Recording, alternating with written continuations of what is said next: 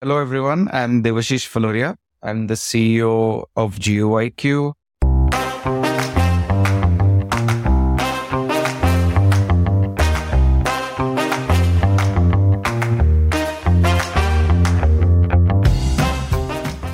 Everything is data. This podcast that you are listening to right now is nothing more than bits and bytes streaming to your device via the internet. And while you may think that this is one way data, we at the podium get back data from you, the listener, about where you are located, what device you're using, what is your OS, and which app you are using right now.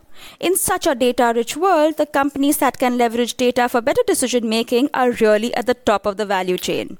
Think of the large tech giants like Google and Facebook. They are in the business of leveraging user data to help advertisers serve their ads more effectively.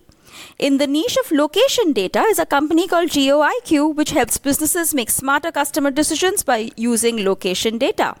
In this episode of the Founder Thesis podcast, your host Akshay Datt talks to serial entrepreneur and co-founder and CEO of GeoIQ, Devashish Fuloria. Devashish talks about the power of location intelligence and how he built an API business that leverages big data and machine learning to help consumer internet companies make smarter decisions. Stay tuned and subscribe to the Founder Thesis podcast on any audio streaming platform to learn about the leveraging data for business modes.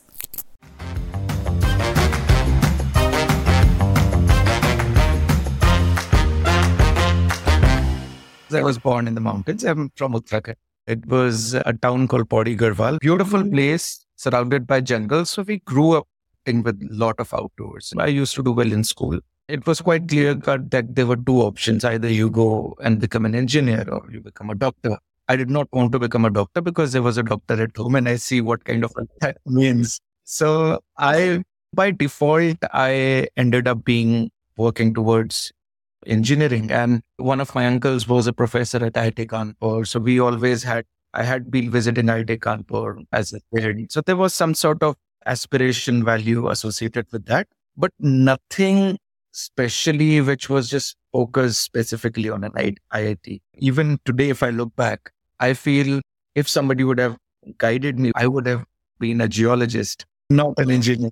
But that's how life takes you. So IIT was uh, absolutely uh, great for learning. I joined Tata Motors, got an early job. It was into sales and marketing. One year, I think I was based out of Bombay, but traveling north, south, east, west across the country. And the interesting thing was I was a salesman and I was selling these axles under a trailer truck, the axles. And I was somewhere in Rajkot and one mechanic asked me a question about the quality of the welds and I had no answer to it. And I said, okay, so what really did we do with the degree? I mean, we we do not have this sort of practical knowledge about loads and real world loading. So at that point, I started thinking about higher studies. So this opportunity came from Imperial College London.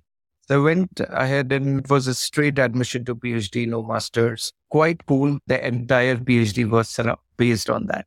It was an eye opener for me. I said, you can solve complex problems, but you have to keep going back to the basics. And uh, what was your micro specialization? Typically in PhD, there's like very micro area, very small niche in which people become the best in the world in that small niche. So it is uh, very interesting because now I was looking at deformation of semi-solid alloys. So when you're making or creating some sort of an alloy, obviously you have to heat it up, it's liquid, and then it starts slowly sol- solidifying. And then you define the properties based on the rate of that solidification. My entire PhD was in that zone of semi solid when it was not fully cast, it was not fully liquid, but a lot of property changes were to be controlled in that phase. And I was focused into that specific 50 degree temperature zone where a lot of things used to happen. So that's, that was very interesting. So I spent some time with the UK uh, government as well as part of a policy group, got a great view of how the policy makers think about things. That six months I still established my views even today, which remain true on electric vehicles, how geopolitics comes into the picture, what the government would be thinking about before applying the policies. But post that, I went into an engineering consulting where I was serious about this job because there was a massive cricket pitch just outside the office, beautiful ground.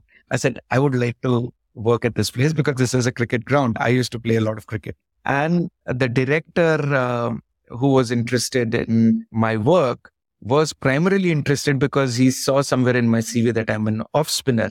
And he said, Hey, we want an off spinner in our club. So apart from all the work, this cricket thing was also somewhere feeding into the whole decision making. But there I was again working in the structural integrity of oil refineries, Airbus structures, ship structures.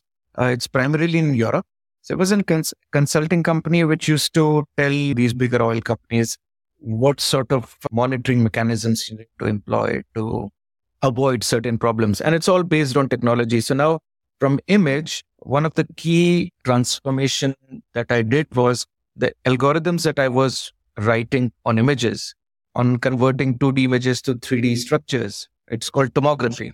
I applied the same thing on sound now. So now in all these structural integrity, it was a sound signal which was being used as a measuring tool. So now how do you generate a 2D image from one dimensional signal? So that's where same principles were applied in real structures. So there, there were images being generated. There were neural nets, who, which were the name of the game back then. No AI back then. It was a lot of these algorithms were based on how do you identify any changes in structures based on these signals. The best part was spending a couple of days inside A380, just skeleton of A380 at Toulouse. And then you realize how flimsy a plane is. I guess after this is when you came back to India and you had a six years engagement with sports. Tell me about how that happened. So I just walked into the offices of Cricinfo in Bangalore just to ask questions, just being curious. How do they work? How do they operate? I went there once. I went there second time. I went to Bombay and the editor Sambit, uh, he said, come over again. And then, and I was just being curious. I had no plans of working at, in cricket. But then he said that, Hey, why are you wasting my time? If you want to work, just come and work and spend 15 days with us and we'll see. And at that point of time, I said, Oh, okay. So this is also a possibility. So I spent 15 days at Cricinfo, really loved the place. And that 15 days became three and a half years very, very quickly. So it's a writing slash editorial job. So partly the team is out. So you are a writer. If you're in the, on the desk, then you are the editor. Fantastic job working with an international team, working 24 7. I don't remember ever taking a holiday for Independence Day or Diwali or anything. I mean, we were just working through and through. It's a really fun period of my life. But then I was also picking up signals that, okay, Cricinfo is Cricinfo because it has a lot of data. And I used to love playing with the data myself. So I thought, hey, data brings in the engagement and something similar could be done for other sports as well. And that's when I started thinking about that. Okay, now I need to go back to building things. And the first thing I thought of was that, okay, let's apply the same philosophy to amateur sports. And that's when we created me and other co-founders. We got together. We discussed this idea that, hey, can we build communities around sport? But with data as a central element to it. So we created this app which would allow people to challenge each other, record each other's score, and it used to automatically build their ratings in the background.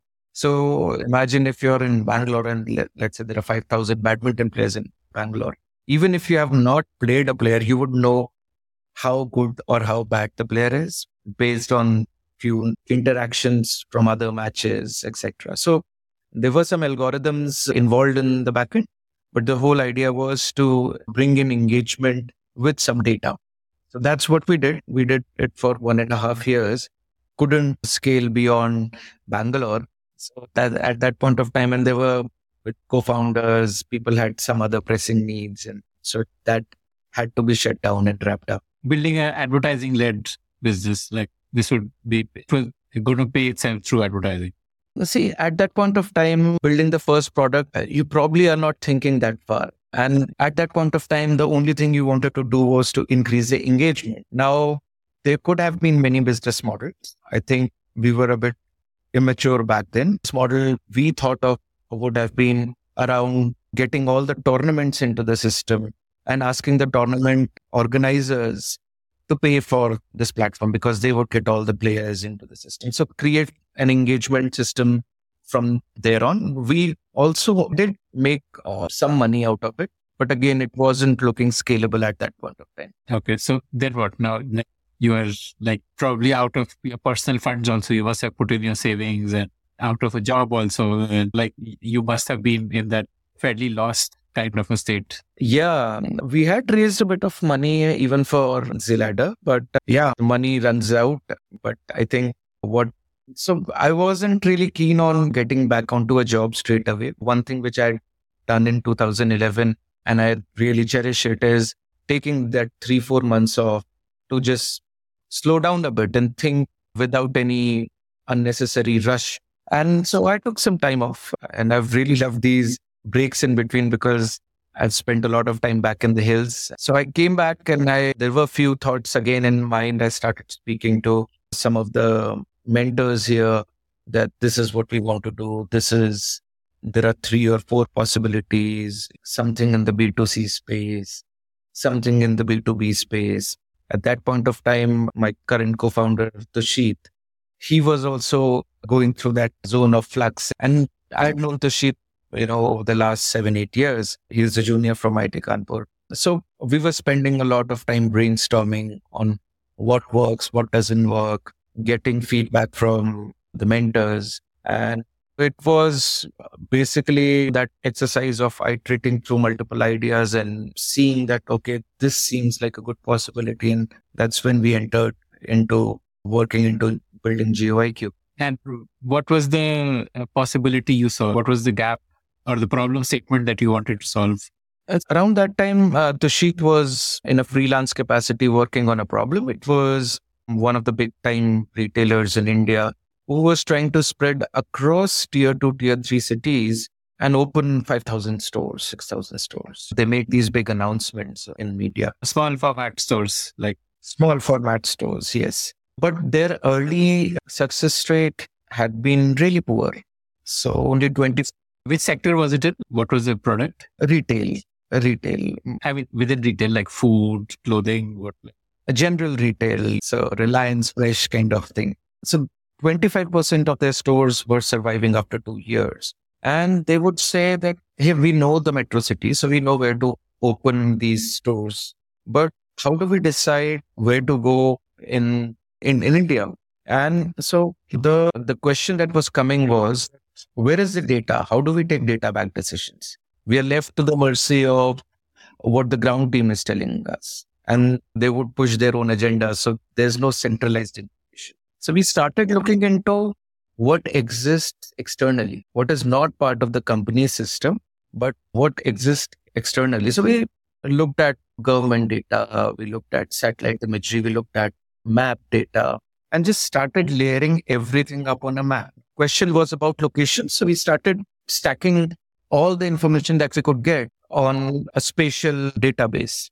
So that, let's say, if you want to take a call on Meerut on some street and you want to understand what's happening around that location, you start getting certain kind of ideas. It was quite powerful because this sort of external data systems haven't existed in India till now. And India is a data poor country. So people collect their own data, but outside that, they don't really know much. So this was the holy grail that we were after that if we can make this real world data, real world information easily available in a manner in which people can extract intelligence out of it, I think we would add a lot of value. So that's what we started with broadly that the entire country's data in a single place, available through maps, available to everybody. That's how we started. What were the data points? You said like government data. What exactly was this like the kind of data that you were putting onto a so if you look at government data is uh, very rich. There are questions about its uh, uh, vintage. Census, something as simple as census is 2011. It hasn't happened. But if you take the other argument, there is no other survey which is as comprehensive as census and it forms the basis of everything. Now, so now census just doesn't measure population. It measures maybe 200 things about each and every locality. Government calls them wards. E- each and every household, basically. For every household, they will ask you how many children do you have, age of children, what do you earn, do you have a car, do you own the house, or are you living in a rented house? Yes, rented house. What is a qualitative? Very subtle questions, but it's a big question bank. And then it publishes it in gated format. Says that in this ward, in this village, these are the broad parameters. Now, government talks in wards, but the world talks in pin codes and localities. So there is no match. So therefore, there was first value was that hey, can we help people speak to this database first? Government also publishes a lot of growth numbers. So now these are more recent numbers. What is the growth rate of population in this little village, that village, etc. So now you apply growth indicator, so you get updated numbers across it. Then we also now this is broad information aggregated. We said to combine it in a form of a pin code. We first need to break it down into smaller units. So we use satellite imagery to identify where buildings are. And then we broke all these numbers because these were all population based numbers onto buildings. So now we could go down to 100 meter by 100 meter. So the way to break it down into buildings is just say if one ward has 100 buildings and so you just divide that by 100. You break it on the rooftop. 100 or basically on the rooftop area. Okay, okay, okay. Proportionate to area. Okay. Proportionate to area. That also allows you really good separation in terms of hey, is this an army land, agricultural land? This is where the population is concentrated. You start getting a really, really fine grained picture of how the population is spread out and what sort of socioeconomic backgrounds they're coming from. Now you start.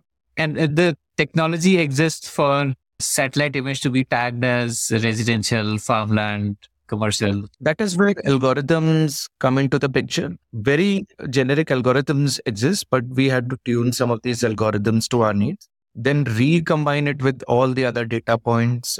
There's a lot of cross stitching happening here between different databases and then break it down to these really small units. Now, if you once and uh, you had the, you were able to map a ward, like say South Delhi ward, for example. So you were able to map that on a map that this is South Delhi ward. Yeah, this is what the government is talking about. So those are and that that that is something you have to manually do for each ward or is that like available like the ward location government has those these are spatial files geospatial files they're called shape files these are polygons you convert them fill in it with data then break it down further it's surprising that people don't really know what are the extents you might call south delhi as including Lajpat Nagar and Sarojini Nagar, but somebody else might say that South Delhi for me ends here. So there is, people don't use these standard methodologies, even pin codes. It's a postal department shape. So we were breaking it down, all these data points to and then recombine. Now, once you've broken it down, now you can recombine it in any shape. So the one thing which, you know, very early thing that we released was we released population uh, on pin codes because we had broken it down. Now we recombined it. You'd be surprised to know that every company works around pin codes as some sort of base, but nobody knows in India what the population of a pin code is because these are different shapes. They might be overlapping. So now the only place you will find population of a pin code is GeoIQ's database because nobody had done it before. So that, you know, these are little things which start creating little impact. But I think it was in the second year that we started getting some sort of a thesis on how this data has to be used in a more uh, productized manner. That's how we started building. Even that step has gone through a couple of pivots. Okay. So second year is which year? Uh, this is 2019. Okay. Okay. So w- what was your thesis in 2019 that you formed about? So 2019, we said, hey, if we are giving people location data, the most important manner in which location data makes sense is in maps. So you basically, we gave them a clients, a platform where they could just see everything layer by layer. Population as a layer, this as a layer. So it was a tool that we created for business analysts to quickly identify where their kind of hotspots or dark spots were. It was primarily data as a service, but on maps. There were parallels across the globe. One of these American companies, Esri, has been doing something similar for 50 years. It's a more than a couple of billion dollar revenue company, a fairly legacy, legacy based player. They have their own file formats, they have their own business analysts, etc. But we thought that we can just simplify it and just preload the maps with data points. So you just select layers and access this information. One data point is obviously population. What else? Then there would be obviously a lot of socioeconomic parameters, but then there would also be uh, what kind, like car ownership, house ownership, like that? Car ownership, house ownership. If you're looking at a countrywide thing or countrywide data spread, you also look at material of house, cement or thatched roof. You know, the, this is it connected to sewage or not? These sort of parameters give certain indicators about the kind of population that you're looking at. Then there would also be business locations. So we had started crawling uh, all business websites to see where their stores are. So that would also give us an idea of where certain kind of business clusters were. Is this this shop on this particular street is only apparel heavy or what other kind of businesses are existing here? Then you start layering it with real estate information. Okay, there are apartments here, lots of apartments everywhere, and the real estate value. So now real estate value becomes a very direct indicator of on this particular street how rich the people are. So nobody tells you their income, but you have to use these secondary indicators. Think of it if you see one street and the real estate value shooting up, and suddenly you see a lot of brands coming in the vicinity. So now you have not only figured out that these are rich people, but these are rich people who are going out shopping in these kind of shops and in these kind of restaurants. So that sort of graph starts building about places. So even without knowing somebody in that street, uh, we're able to scrape this from like listing sites like real estate listing or business listing, yellow pages, those kind of sites. Yes. So you just basically you find anything which has an address in it and you start putting it in this database and make sure that you're making those connections so that it becomes a very strong graphical database. And so once you formed this thesis that you want to build this, then what? Did you raise funds to build it? Because this would need more investment. You need a team. Team, yes. We raised a, a small seed round uh, from a bunch of angels in 2019. Again, things were not very neat and established at that point of time, but we needed some bit of focus. And at that point of time, we also realized that data is not the only thing which will make you make a business out of this. Because, hey, I have created thousands of data points. Now, for a client, it becomes difficult to choose what is important, what is not. What they need is an answer specific to their question. And what we were seeing is that people would choose take the easy options out. They will only choose population, some income statistic, but nothing else. So at that point of time, we were working with one of the scooter sharing companies here, which had a lot of their own location information. They had scooters spread across. They knew where there were more bookings happening, where their scooters were getting stolen, and they wanted to understand what makes a location bad for them and our team was, the DNA of the team was very data science oriented, very machine learning oriented. We said that, hey, if we have to now tell these guys what is good and what is bad for you, we asked them, tell us what you know already. Bangalore, you know where more bookings are happening, where theft is happening. Let's not bias our choices here.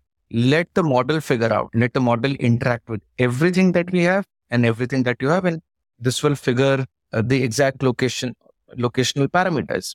So we did that and we figured out certain very interesting insights out of that.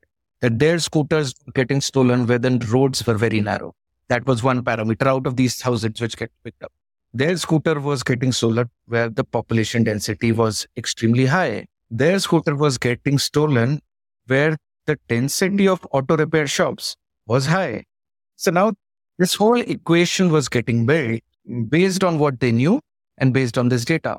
So that was when again the next stage in our development started happening. We said data is fine, but some bit of AI has to come into the picture because we as humans won't be able to figure out what is important out of these thousand parameters. So we, we said, well, let's start with what we know. Uh, you must have been providing this as a consulting rather than as a SaaS at that stage because it was so complex that a regular user would not be able to make sense of it. And so we were in the middle of this, and then COVID happened, and then all these projects were went on a standstill. And at that point of time, we had a seven-member team, smart people, fast working people, and people were quite passionate about.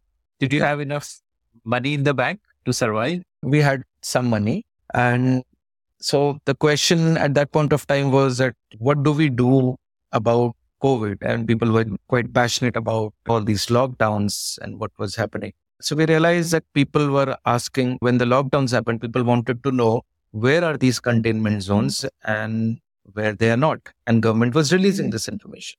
But government was containment. What's a containment zone? Containment zones were where government was putting these blockages where there was high intensity of, let's say, cases. So they were saying nobody goes in and out of this zone. So they were blocking out certain parts of the city. But which would impact e-commerce players because they would not be able to do their deliveries and so on.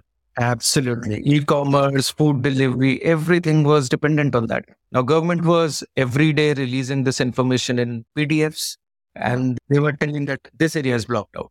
Now, what is the extent of that area? Nobody really understands.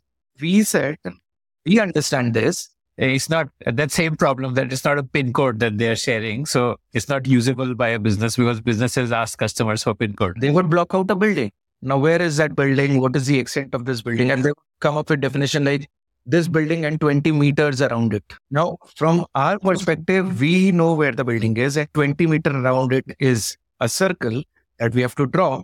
So we were able to very quickly read all the government information across different cities, across different states. And within two days, we built this very simple API, opened it up to the world, saying that you give me the geo coordinate, the latitude, longitude. I'll tell you if it is inside or outside. That's what we were doing. Within a week, 2000 companies had signed up for that API, including Amazon, including, including Flipkart, InMobi, all sorts of companies. So we said, Okay. What was InMobi's interest here? InMobi wanted to give separate advertising channels. They wanted to target based on geos as well. So they wanted to understand a different messaging might work. So a lot of people signed up for this. Many people used. And if you remember people, there was offices started opening in June and July. So then businesses wanted to know if their employees were coming from containment zone or not. So they they started using the API. A lot of people started using these APIs. For an e-commerce company which is taking my address, how do they get the latitude longitude? There is a like a solution for converting an address to latitude longitude. They have the lat long from your device, and they also have the lat long from having done past deliveries at that address. And if there was just an address, then we would convert it using one of the existing geocoders. So that's what happened. But we knew that it was a. And this was a free to use thing. You were not monetizing it. It's a free to use. We tried to, but then we said it is ephemeral. Like this won't go beyond three, four months. But, uh, you know, the question is, what insights is this giving us? Initially, we had thought that people do not have lat longs, and therefore we were giving information on maps. Now, when we realize that people have lat longs of the users, so we can give answer on lat long through an API.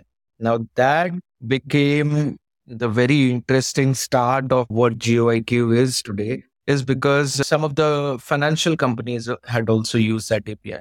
And then they started asking us that, hey, but you also have this other data. Can you supply this other data in the form of an API as well? Because for us, user personalization, understanding the user better, understanding the risk better, we need as much data as we can. Since you're talking about lending focused companies, like before they lend money, they need to do a risk underwriting, and this would help them in risk underwriting. Yes. So now, you know, you think about where people were using it before it was primarily for expansion, for doing pin code level analysis. Now they started asking questions on a specific user. If this user lives on the street, what do I know about this user? I know these thousand new things about this user. That's where we started experimenting with a couple of fintech companies. We started seeing that hey, this actually starts predicting risk. This starts predicting incomes. This starts predicting where are you going to face problems in collections tomorrow. But it is all happening at a user level rather than a broad level. Now, this started making a massive sense for us because if you're looking at a user level, the volumes are higher because everybody is dealing with thousands of users. So for me, rather than selling maps, now we started selling that, hey, I'll give you these data points per user for X rupees. That X rupees is a small number, which makes sense to the business because it has a massive value for them. And it makes sense for me because that X rupee into 100,000 users is a massive bill for. So now everything started making sense from that point onwards. So therefore, in post COVID, our entire focus shifted to financial services, where now all this location information that we are building gets delivered around a user. Imagine, let's say you go to a bank and you're asking for a loan and the bank asks you, Hey, you're Akshay, give me a PAN, give me some your bank statements, is that, etc., Aadhaar card. These signals, they're trying to understand you. They would ping bureau in the background. They would do all these. They also ask your address right up front. But because they ask your address, because of that address, now they know thousand more things about you now. And what happened is that in the fintech boom that was happening in the last couple of years, everybody is going out, reach out to the new to credit user.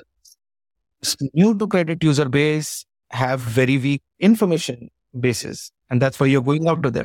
These companies also need some bit of information. So that this data becomes suddenly starts becoming really powerful. That, hey, let's say people have downloaded my app. One person is in Chhattisgarh in some village. One person is sitting in Ahmedabad. How do I compare these two users in real time? And that's where this locational information started becoming extremely important in the financial systems. User information based on lat long is like one, of course, would be maybe that for that specific geography, you would be giving some sort of socioeconomic indicators like this is an up market area or it's a down market area or high density, low density? What, give me an example. What kind of a picture can you paint through just one lat long? So for one lat long, imagine you are in Bombay and Bombay, we know Bandra West and Bandra East are two different areas. So if I know somebody is living in Bandra West, I, even without going there, I can define that this person is slightly uh, affluent and the one in Bandra East is maybe mid income. And if I go towards Dharavi, I know it is lower income. And this is our common knowledge coming into the mix. Now, but even if I go to Bandra West, I know Hill Road is very bazaar kind of area. It is slightly lower income compared to Carter Road, which is extremely high income. So these, there are these minute separation between these places. How this data comes into the picture is like I explained earlier density of buildings around. So if I know that this is the lat long, this is where the user is. Within 100 meters, what is the average rent rate? What are the kind of restaurant? What is the average money people are paying in the restaurants in this area? Is this is this a rich neighborhood surrounded by poor neighborhood surrounded by rich neighborhood? So you can do all these things do all these things with the data that is coming in. Do, do you give this as like numbers or ratings, a scale, or because they go out as ratings. Earlier, I spoke about the machine learning bit, which you rightly pointed out was going out as a consulting thing. We productize that thing because now we have around 3000 features about each location. I don't know how to choose out of that. Even our clients don't know what to choose out of that. We say, hey, there is a machine learning tool. All you need to do is throw in the pattern that you definitely know. These are my 1 lakh users, out of which I definitely know these are high income groups and these are low income group users. I want to create a model. I under, firstly I need to understand why what makes these rich people rich from a location perspective. What makes these poor people poor? And if I understand that, then I can repeat that throughout India. So they create a model It takes 30 minutes to create a model. You basically upload the data, press a few buttons. It does all the analysis in the background. It generates a report that hey, locational features are predicting it to such and st- such accuracy levels. Now you want to use it. So for a lending fintech, they would upload all the customers who have taken loan. What is the value of the loan? What is the repayment history? And therefore, which is a good customer, which is a bad customer, which is a high value customer, which is a low value customer. And that data is read by your system. And then your system is able to, in future, give some sort of a recommendation that this is high likelihood of repayment or high likelihood of default. See, one caveat of working with financial institutions is that data privacy is an important item. You can't share information. So what banks and financial players share with us or upload on our system is just a bunch of lat longs or addresses and their definition of good and bad.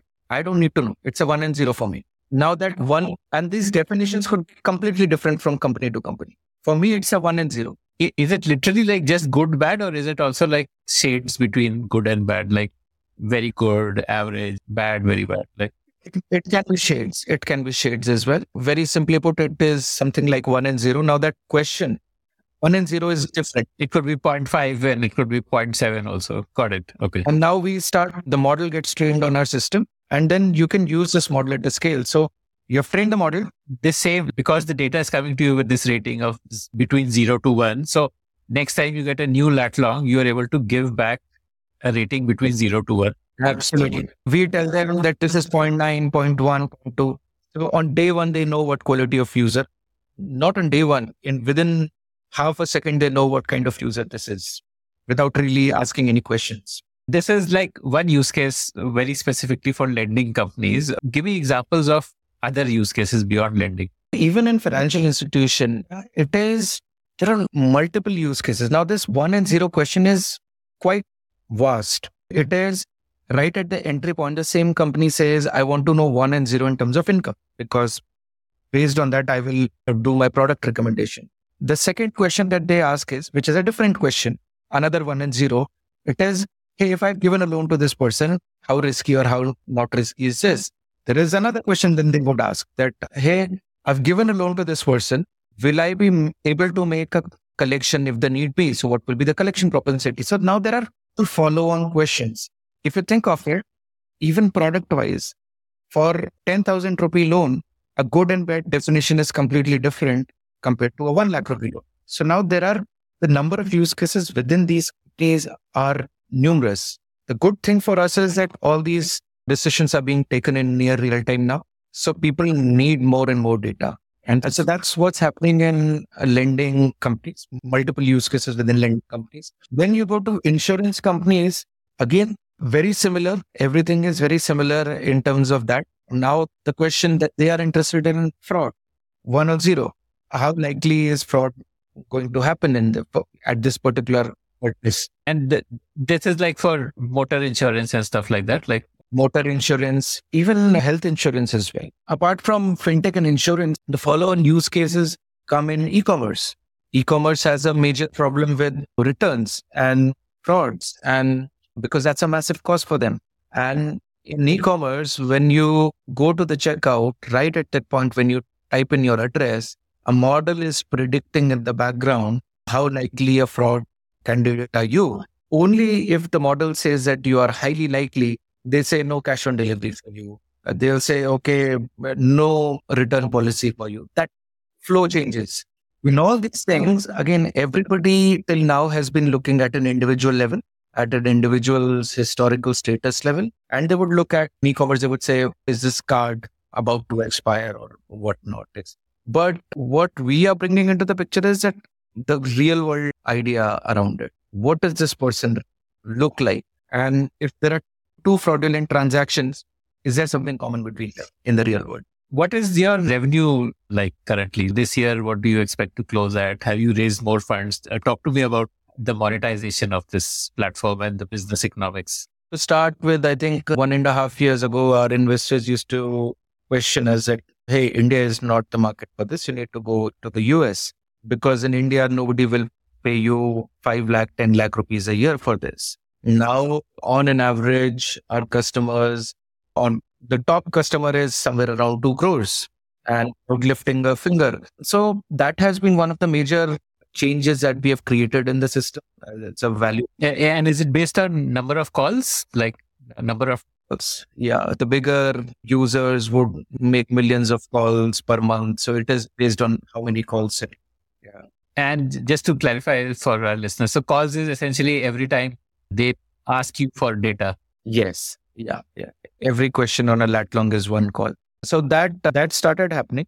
We have gone beyond a million dollars in ARR, which is an important number for any SaaS based company. And in the next, this financial year, we are looking to cross around $3 million in ARR. The pipeline is fairly well established for that. I think the learnings that we took from in the last one and a half years have been very. You raised some more funds also, right? After that initial seed you did in 2019. Yeah, yeah. So in 2020 also we took some fun, funds from a couple of investors. And last year we got some of the marquee names to back us. So Piyush Bansal, Kunal Bahl, these guys jumped into the mix as well. So we have we have yet, we are yet to go for a VC round. The plan is to establish the re- revenues, establish all these things. How did you get such marquee names? And tell me about fundraise. Was it challenging? What, what were the obstacles? What were the learnings? So you would have realized, Akshay, because we've been selling a very new kind of product in the market, it takes time for people to understand. So uh, last year, when we were speaking to a few investors, we realized that maybe now is not the good time because we still need to do a lot of work before we get into that hyper growth mechanism. What percentage of your revenue is currently from fintech? Almost all, I think 95% is from fintech.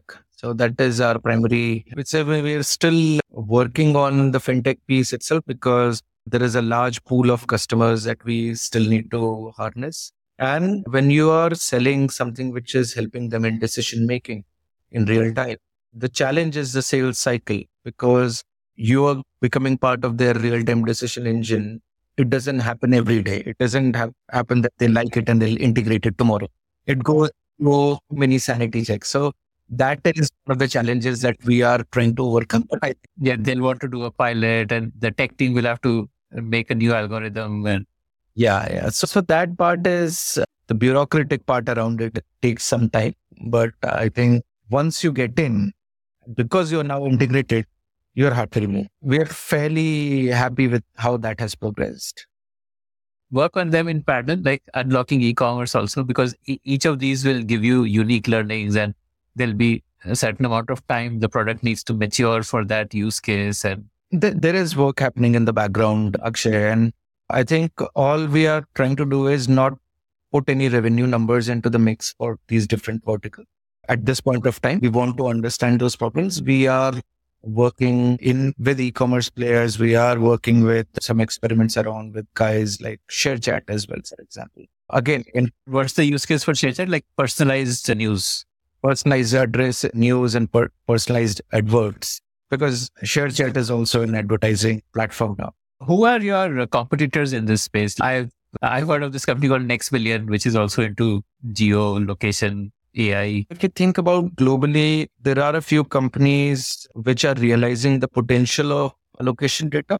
Also, 2023 cookies are going to go away. Then location is going to become even more important. But traditionally, what companies I stated earlier, companies like Esri, companies like Carto in the US, they were taking a very map based approach, business analyst based approach, and it was like a BI tool. And Like more service. it is a product, it's a SaaS based product, but it is, think of it as you're doing BI on maps. So they, they have been taking that route, but now we feel that the kind of route that we are taking where, you know, we're not focusing on business analysts, but the data centers, because our team has a bunch of data centers. They have seen this problem day in and day out that you want to involve this data, but you don't want to spend time working on this data. So if it just came in straight away, it would be fantastic. So is Snapdeal using you? Like considering that Kunal Bahl is a investor. Some work is happening in the background. So again, Yeah. And what about Lenskart? Cut is using it as us in a very different use case. They are think of slightly traditional use case, but in their store identification modules. And their question is that if my ground team is giving me thousand possibilities of stores. What should I, where should I go out of those thousand? Which 10 are important? So Lenskart is taking again lat long based decisions in understanding the potential of a store, then building another model to predict the revenue of the store, then building another model to predict what sort of merchandise mix should be there. Again, everything based on locations. I can understand uh, the revenue predictor because they would be giving you a lat long data for all stores with a zero to one rating on revenue. But for product mix, how, how are they doing that? Again, you would say that so they have different ranges of products. Some are expensive ranges, some are so now budget ranges. So in certain areas, you'd say, is this, let's identify if this area is good. Okay, like how much does budget product sell here? How much premium products sell over here? Yes. Got it. Okay, very interesting. Are you planning to raise more funds? Do you need funds for growth or is there enough revenue coming in to sustain? Right now we are good, but I think we are looking at that the next year's target, the, the 3 million target that we mentioned. And we want to raise funds post that, or at least when that pipeline is absolutely clear cut, then we'll go out to raise funds. What do you need funds for? We need to access more data, build the capacities to use even paid satellite imagery. Till now, we have worked with only free satellite imagery. That's an expense. And G- give me an example. What is a, what do you get from a paid satellite imagery? So the resolution is the only thing. So in free satellite images, you'll get a 30 meter by 30 meter resolution. But you can go much finer than that if you start paying for satellite images. Also, we are looking to open the same platform up in the US market as well. And so we have released a beta, which is again being tested by a couple of customers in the US but that will require a lot of work and investment too. I guess you must be looking at the world through a lat long lens. Like for every information you hear, like you hear about some crime, you would want to know what's a lat long for it. Or probably you would be wishing that all FIRs come with a lat long and things like that. Like it, it must have changed the way you view the world. Absolutely. The news, the moment we look at news, we see the where is the city this is talking about? Can we pick everything and tag everything together so that we get a realistic picture? And very interesting piece on that the kind of problems that you can solve. We were doing an experiment on american data. And so we found a sample which basically said that this is where the republicans have been won this is where the democrats have won. Now so we threw in whatever data we had built up in the us market into this mix and thought, okay, let's try to predict a Democrat win using these locational parameters. So obviously the the first few impact parameters were obvious. They were race related, they were infrastructure, city or rural, those sort of parameters came in. But somewhere down the line, there was a factor which said that in areas where the cases of diabetes are high, Democrats don't win there. So now this is basically the power of it. You throw every sort of data into the mix. It is not a causation, but it is a correlation. And if let's say data teams are armed with these orthogonal interactions as well, they can design their product. In this case, they can alter their messaging completely. What do you mean by orthogonal here? Orthogonal means that you're talking about elections, uh, you think about it and you say, what has this got to do with disease rates. So it is very far off. But when you look at the data, it holds true for a lot of cases. So now you might go ahead and dig deeper and say that maybe there is a reason for this as well. But the first step is that it gets highlighted for you and the businesses can make more better sense out of it. They can explain it better why it is important. In this case, I think it is explainable. How is it explainable? I think we have seen that. Uh, so it's not just diabetes. It's diabetes is a factor. Obesity is also a factor. And we see that happening in Midwest, likely more, not in the cities. You can draw those correlation. Now, how would anybody use it as change the messaging around your campaigns? Or the photos, the stock images you use, maybe you have slightly more.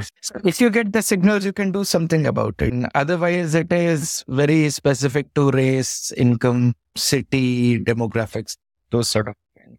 Politics could be a big source of revenue for you, helping parties to decide where to campaign. because parties spend so much money on election campaigning. If they got this intelligence that focus more efforts on this ward or this city and so on, like that could be a real game changer. Yeah, yeah. I mean, but wants to deal with politicians at this point is the question.